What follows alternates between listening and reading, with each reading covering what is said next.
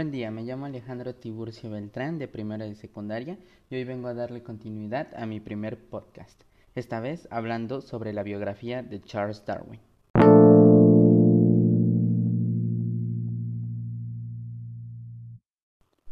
Solo para recordar, Charles Darwin fue un naturalista inglés que publicó una de las obras científicas más influyentes en el mundo de la biología, El origen de las especies. En ella asentó las bases de la evolución, un proceso que es posible gracias a lo que bautizó como selección natural. Esta publicación lo hizo merecedor de ganarse el título del padre de la biología moderna, pues demostró su teoría mediante observaciones y experimentos, algo fundamental en todas las investigaciones del mundo de la biología y de la ciencia en general.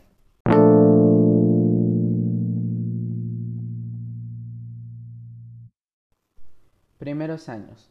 Darwin nació en Shrewsbury, Inglaterra, el 12 de febrero de 1809, en el seno de una familia de científicos. De hecho, tanto su padre como su abuelo eran reputados médicos de esta pequeña ciudad en el condado de Shropshire, cerca de Gales. Esta influencia científica hizo que Darwin se interesara por el mundo de la biología, ya desde una muy temprana edad. Coleccionaba minerales, conchas y otros objetos que encontraba, y los estudiaba, algo poco común para un niño. Llegada la adolescencia, su padre, Robert Darwin, lo empujó a estudiar medicina. Por ello, en octubre de 1825, Charles Darwin ingresó en la Universidad de Edimburgo para cursar esta carrera.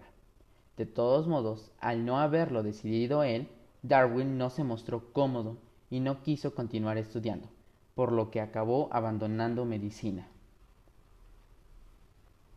Al salir de la universidad, inició otra vez por consejo de su padre una carrera eclesiástica en 1828 en el Christ College de Cambridge, una de las universidades más antiguas y prestigiosas de Inglaterra.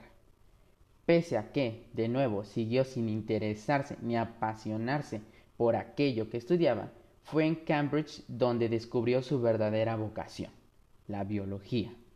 En el Christ College se introdujo en el mundo de la geología, la botánica y la entomología, algo que marcaría su brillante trayectoria profesional.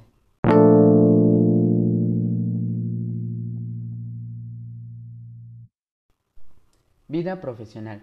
Fue todavía en el Christ College donde a Darwin se le ofreció algo que lo cambiaría todo. Gracias a su amistad con un reverendo de Cambridge, se le dio la oportunidad de embarcarse en un viaje alrededor del mundo el reverendo le presentó a Robert Fitzroy, capitán del famoso Beagle, el barco con el cual iban a realizar la travesía. En 1831, el Beagle zarpó del puerto de Davenport, en Inglaterra. A bordo había un joven Darwin, de apenas 22 años, que tenía la función de trabajar como naturalista durante la expedición. Una expedición que pese a que en teoría iban a durar dos años, no terminó hasta pasado cinco años. Durante este tiempo, Darwin y el resto de la tripulación recorrieron medio mundo, explorando América del Sur, las Galápagos, Cabo Verde, Nueva Zelanda, Tahití, Australia, Sudáfrica, entre otras.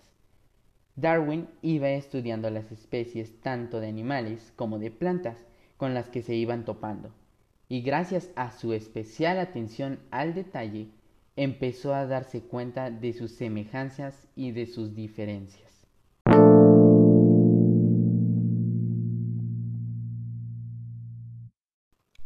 Ya a bordo del Beagle, Darwin sospechó que la creencia que teníamos sobre la estabilidad en el tiempo de las especies podía no ser correcta, pues observó, entre otras cosas, que como más lejos estaban las especies, más diferentes eran entre ellas y que estaban muy adaptadas a las condiciones del medio en el que vivían, como si tuvieran características acordes a sus necesidades. Cuando regresó a Inglaterra ya era un reputado naturalista, aunque todavía no era nada comparado con lo que le deparaba el futuro. Retomando sus observaciones hechas durante la travesía, Darwin empezó a trabajar en el origen de las especies el libro donde presentó las conclusiones de sus investigaciones.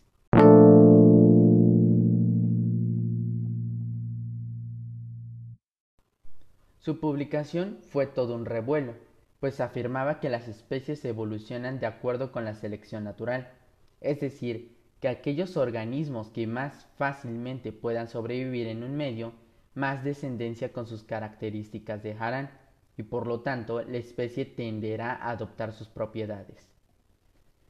Esto fue adoptado por algunos como la obra científica más importante de la historia de la biología, aunque algunos sectores eclesiásticos intentaron satanizarla, pues atentaba contra la base más profunda de la religión. Dios no indicaba el rumbo de la historia de los seres vivos, era la selección natural. Darwin dividió al mundo entre evolucionistas y creacionistas. Finalmente, Darwin murió de una enfermedad cardíaca en 1882, dejando tras de sí las bases que nos permiten hoy en día entender la vida y la evolución como lo hacemos.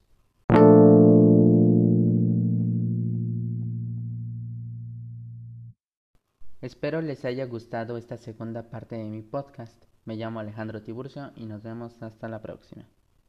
We'll be right back.